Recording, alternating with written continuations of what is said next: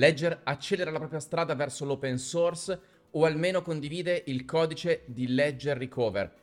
Prima notizia del giorno molto importante, ma non più importante del fatto che anche Trezor Model T viene violato per la prima volta a livello fisico e viene, vengono estratti PIN e SID dal suo interno. Sono Marco Cattano di Sicurezza Bitcoin, quest'oggi due notizie importanti che volevo condividere con te.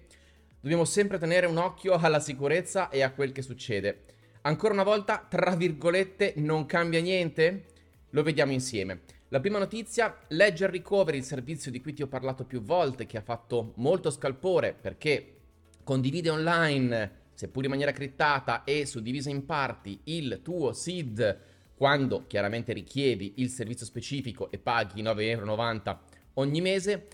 Ledger Recover, dopo essere stato annunciato aver creato un enorme polverone,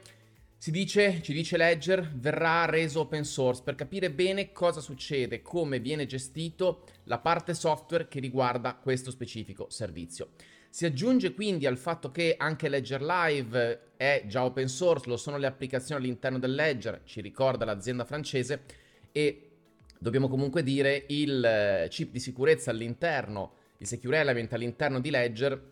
nello specifico di tutti i Ledger, rimane comunque closed source perché i loro produttori semplicemente eh, non desiderano condividere questo codice sorgente, quindi il suo software all'interno. Quindi migliora da un punto di vista di marketing, sicuramente di comunicazione, la scelta di Ledger eh, di avere un ecosistema un pochino più conosciuto, ma non avremo comunque mai la sicurezza totale che Ledger funzioni così come ci aspetteremo, così come ci viene propagandato.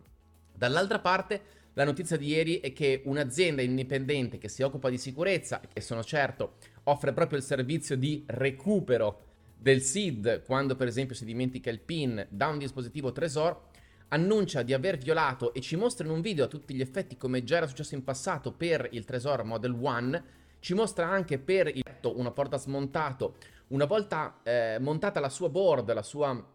scheda logica su un dispositivo apposta fatto per il cracking di quel sistema e quando eh, uploadato, estratto il firmware, viene uploadato su un server di loro proprietà dove viene evidentemente forzata la, eh, il test del PIN, si riesce, sono riusciti effettivamente ad estrarre PIN e eh, SID dall'interno di un Trezor Model T. Storceranno il naso senza dubbio tutte le persone che in questi giorni sull'onda della notizia di Ledger Recover hanno ordinato di corsa un Tresor Model T. Ma ancora una volta teniamo in considerazione A che il Tresor Model 1 era già stato violato, quindi sapevamo, lo, te ne ho parlato nel secondo video sulla questione Ledger Recover, sapevamo che in qualche modo eh, fisicamente i dispositivi Tresor non fossero così sicuri perché pur essendo open source mancano del chip di sicurezza appunto all'interno che va fisicamente a proteggere il SID.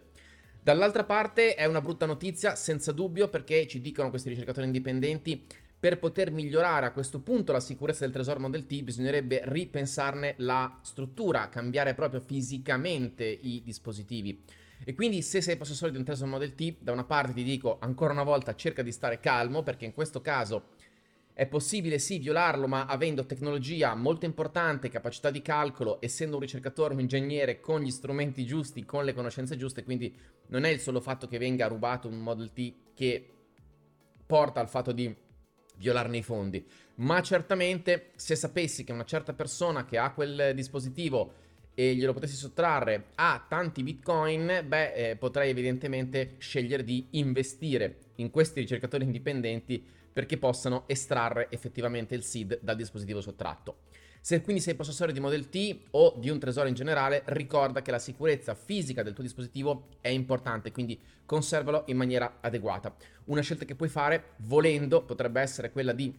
configurare il SID, utilizzare eh, Trezor Suite vedendo le chiavi pubbliche, quindi i tuoi saldi, ma mantenere il Tresor vuoto, cioè resettato e quindi non salvare il SID all'interno del Trezor, ma andarlo a ripristinare solo nel momento in cui avessi bisogno di effettuare movimentazioni, quindi di firmare transazioni, quindi di inviare Bitcoin. In caso contrario, puoi semplicemente avere un dispositivo pronto a tua disposizione, ma non avere il seed all'interno. In questo modo evidentemente il seed è protetto. Ma è protetto, lo diciamo sempre, se lo conserviamo nella maniera adeguata. Quindi torna a questo discorso. Si tratta sempre di avere ben chiaro come gestire la nostra sicurezza, capire che ci sono sempre dei compromessi sostanzialmente, quindi che è necessario sapere bene quello che stiamo facendo. La stessa cosa, lo stesso problema potrebbe presentarsi per esempio in quelle soluzioni fai da te dove anche se noi andiamo a crittare il SID, magari all'interno di un portafoglio su un dispositivo general purpose come un PC, che pur non essendo connesso ad internet potrebbe esserci sottratto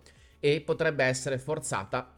effettivamente la memoria per cui viene estratto a tutti gli effetti il seed. Quindi molte persone in questi giorni mi hanno detto, beh ma io non mi fido più di nessun produttore, ricordati sempre che dovrai comunque fidarti di te stesso come minimo, dovrai comunque avere delle precauzioni nella conservazione del tuo seed, perché anche il seed cartaceo evidentemente se fisicamente viene sottratto, non dimentichiamocelo mai, genera l'effetto simile a questa problematica che riguarda il Tresor, quindi evidentemente dobbiamo conservare prima di tutto proprio il nostro seed in maniera totalmente sicura, altrimenti ci ritroveremo probabilmente ad avere una eh, sparizione dei nostri fondi.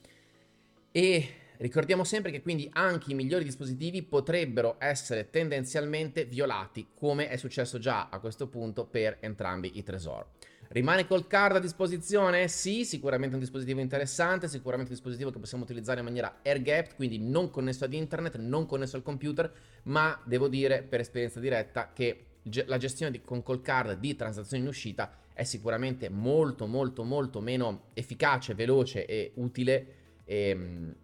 come dire, semplice, immediata rispetto evidentemente a Ledger e Trezor. Solo per aggiornarti su quello che sta succedendo, non preoccuparti, cerca di stare calmo, cerca di avere sotto controllo, è meglio sapere più informazioni su questo tipo di problematiche per gestire al meglio la propria sicurezza. Non esiste un modo in cui a tutti gli effetti possiamo necessariamente avere il 100% della sicurezza. Non l'avremo mai, quindi cerchiamo di capire quali sono i compromessi ai quali andiamo incontro. Personalmente chiudo con questa riflessione. Sono convinto che nel momento in cui Bitcoin dovesse diventare mainstream, dovesse essere adottato dalla maggior parte delle persone, avremo sempre delle eh, situazioni in cui il SID, la gestione dei fondi a tutti gli effetti, verrebbe centralizzata, più o meno.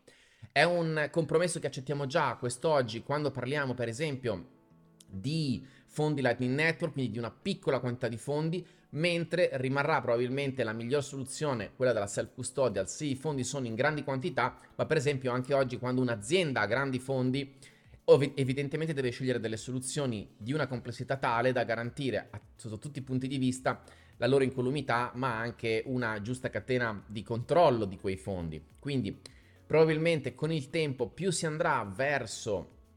la gestione, verso la diffusione di Bitcoin, più uh, aumenterà il numero di persone che non si sentiranno legittimamente eh, protetti o in grado di gestire la self-custodial, quindi la gestione autonoma dei propri fondi, ma andranno a delegarla ad altri. Per piccole quantità ci sono dispositivi molto interessanti come le Sats Card di CoinKite o dispositivi simili come OpenDime che ti porterò sul canale, ti farò mh, prossimamente vedere delle recensioni di entrambi, di OpenDime e di SatsCard, molto interessanti per piccole quantità. Quando andiamo sulle grandi quantità, ognuno dovrà scegliere, come sempre, quanta responsabilità assumerti. Un caro saluto Ma- da Marco Cattaneo di Sicurezza Bitcoin. Alla prossima.